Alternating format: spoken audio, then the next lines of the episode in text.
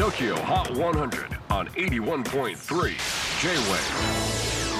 クリス・ベプラーです。J-WAVE ポッドキャスティング TOKYO HOT 100、えーここでは今週チャートにしている曲の中からおすすめの一曲をチェックしていきます。今日ピックアップするのは94位に初登場。くだらない一日。タンタン。2016年福岡で結成。現在は東京拠点に活動している3人組バンドくだらない一日。90年代のアメリカのエモバンドやポストロックに影響を受けたそうでちょっと変わったバンド名は人はいつか死んでしまう。死んでしまえば全て無駄になってしまうのでくだらない。という人生の無常感から命名したそうです。すごいニヒルというかね。